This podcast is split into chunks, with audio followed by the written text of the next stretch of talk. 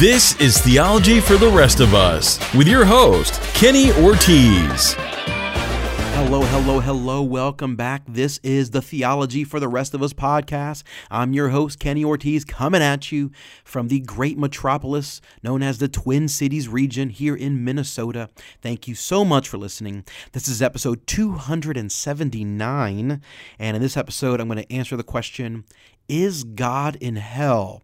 I think this is a great question to answer. I'm going to tackle this question. I'm also going to just talk uh, about hell generally. I'm going to answer a couple other items or, or mention a couple other things about hell. Uh, I got uh, I got this question from a regular listener of the podcast by the name of Jared. He sent me an email saying this. He says, "I have a question that may be good for an episode on the podcast that I have thought about on many occasions. Since God is omnipresent, does that mean that God is in hell? Jared, this is a great question. I agree with you. This is a good topic for the podcast. Um, I think this comes up or this becomes uh, really relevant because of some of the lingo or terminology that we use in evangelical circles. First, let me say I do believe that the Bible teaches that hell is real. Hell is a place where uh, people are sent and they are uh, there rightly. We all deserve to go to hell, in fact, because of our sin. And hell is the place where God pours out his wrath, is where God is punishing sin and punishing people for their sin. And the only way to escape, to, excuse me, the only way to escape that righteous judgment, the wrath of God, is to put faith in Christ. And I think this should be something that causes us to be very sober minded. No doubt, a, a part of the motivation for preaching the gospel is to see people be rescued from eternal damnation, to, to see people rescued from the second death, as the Bible refers to it. And hell is the place where people are are subjected to the wrath of God, where they experience the second death. Hell is really, really bad. I mean, the Bible's not particularly clear exactly what hell is like. Um, there, there's some imagery in the in the Bible about hell. Um, I don't think we know exactly what hell is like or exactly uh, how things play out there, but we know that it's really, really bad.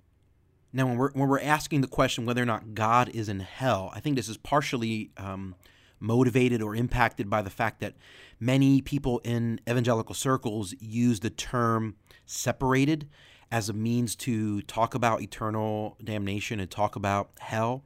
Um, people say things like, oh, hell is the place you are sent to be separated from God, or everyone in hell is separated from God. We use that lingo a lot. It's partially influenced by the language that Jesus uses in Matthew 25 when he says uh, to those that would be condemned, he says, Depart from me uh, into eternal fire. This is also similar language that's utilized in Matthew chapter 7, and, and there's some other things in the scripture that lead us to use this sort of lingo. So, so I understand why people use this lingo, but I've actually stopped using this lingo. I no longer say to people, hell is a place where you're separated from God.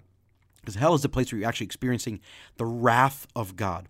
And I actually believe that God is indeed present in hell. God is omnipresent, He is everywhere. There is no place that exists in this universe or beyond that God is not present. God transcends all things and is in all things. You can't get away from God no matter what. However, in hell, you are separated from certain things. You are separated from protection that God has given. Here on planet Earth, humans are protected from the wrath of God largely. Well, that's being taken away from you. The people in hell are being separated from a hedge of protection, so to speak and they're being separated from the ability to find you know, absolute satisfaction in God. But the people in hell are not actually separated from God or his presence. Any person in hell is not experiencing a lack of God's presence. In fact, they are experiencing the fullness of one particular portion of God's presence, one particular element of his nature, and that is his wrath, his holy wrath. God is pouring out his wrath, and it's God doing it. It's not like he's delegated this to the devil. There are people out there that somehow believe that the devil is the one punishing people uh, in hell, but that is not the case. In fact, when we read in Matthew 25 and in the book of Revelation, it becomes clear that the primary purpose for which hell was created was for the punishment of the enemy and his goon squad. And of course, there will be humans uh, sent to hell as well as punishment uh, for their own actions. But we should not assume that God is not there. In fact, God is present there, and He is the one dishing out the wrath and the punishment. It is God pouring out His righteous wrath. One of the passages of scripture that I think back this up is in Psalm 139 where David writes, "Where should I go from your spirit or where shall I where shall I flee from your presence? If I des- if I ascend to heaven, you are there. If I make my bed in Sheol, you are there." David is making it very clear. He believes that if he goes to heaven, God is there. But if he goes down to the to the underworld, to Sheol, the, the, the Hebrew word, the word that Jews use, if I go down there, you're there too. Wherever I go, God, that's where you will be. God is omnipresent.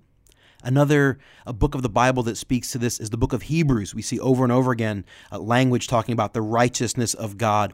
And in Hebrews chapter 10, it says it is a dreadful thing to fall into the hands of the living God. Again, the concept is that God is the one dishing out the punishment. It is not an absence of God's involvement, but it is God's absolute involvement. And then two chapters later in Hebrews 12, we see that it says that our God is indeed a consuming fire.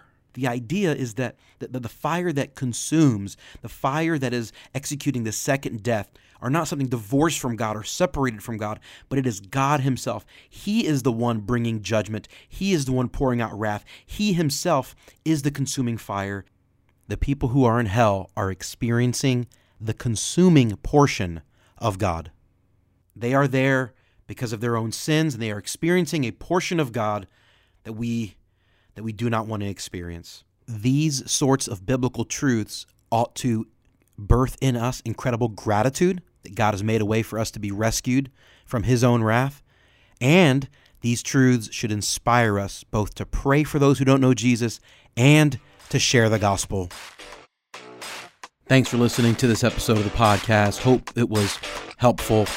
Jared, thank you so much for the great question. Really appreciate it. Hey, if anyone listening to this has a question or a topic that you want me to address on the show, or if you know someone that you think would be a great interview guest, I would love to hear from you. Shoot me an email. The best address is Hey Ortiz at theologyfortherestofus.com.